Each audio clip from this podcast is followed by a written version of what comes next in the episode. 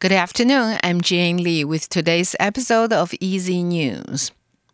The government says the rent index hit a record high in June. The index tracks the cost of renting property and data shows it rose almost 2% from a year earlier to stand at 103.6 last month. And that's its highest level since records began in 1981. The rate was higher than the 1.75% year on year increase of the Consumer Price Index in June, meaning the cost of renting was higher in comparison to the general cost of living. The sub index for rent in central Taiwan registered the greatest increase in June, rising by 2.6% from a year earlier. The Taiwan International Port Corporation says over 450 international cruise liners are expected to make port calls in Taiwan in 2024. The statement comes as the corporation is planning to fully waiver passenger fees at some of Taiwan's main commercial ports beginning next year.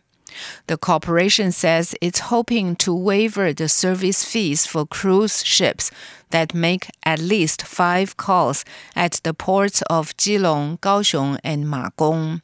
According to the corporation, over 280 cruise liners are scheduled to stop at ports in Taiwan this year. In international news, United Nations Security Council members are looking for ways to convince Russia to reconsider its decision to end a grain deal that allowed food to be sent to impoverished nations.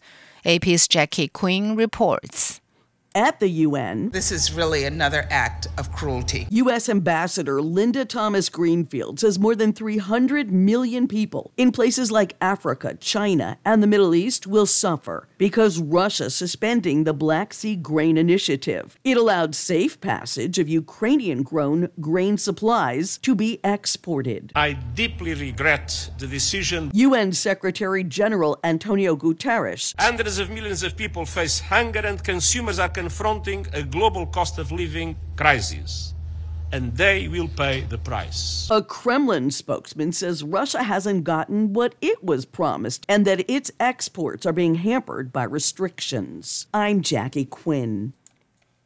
U.S. President Joe Biden has invited Israeli Prime Minister Benjamin Netanyahu to meet in the U.S. this fall. The invitation comes on the eve of a visit by Israel's figurehead President Isaac Herzog to the White House. And it's also being extended despite Biden expressing ongoing concerns about Netanyahu's controversial plans to overhaul his country's judicial system. Netanyahu's plans for judicial changes have sparked widespread protest in Israel. The White House is declining to say whether Biden would host Netanyahu at the White House or on the margins of the United Nations General Assembly.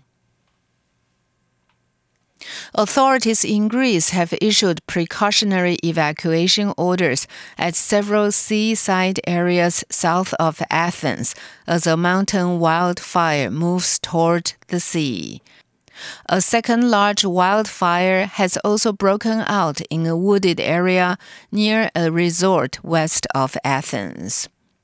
Much of southern Greece is on the second highest alert for wildfires following a four day heat wave that eased over the weekend. And more heat wave temperatures are expected throughout this week. And finally, Lindsay Lohan has given birth to her first child.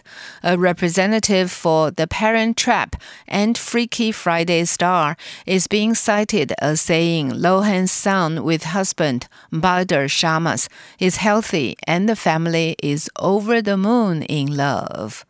The baby's name is Luai, meaning shield and protector in Arabic. Reports are saying Lohan gave birth in Dubai, where she lives with her financier husband.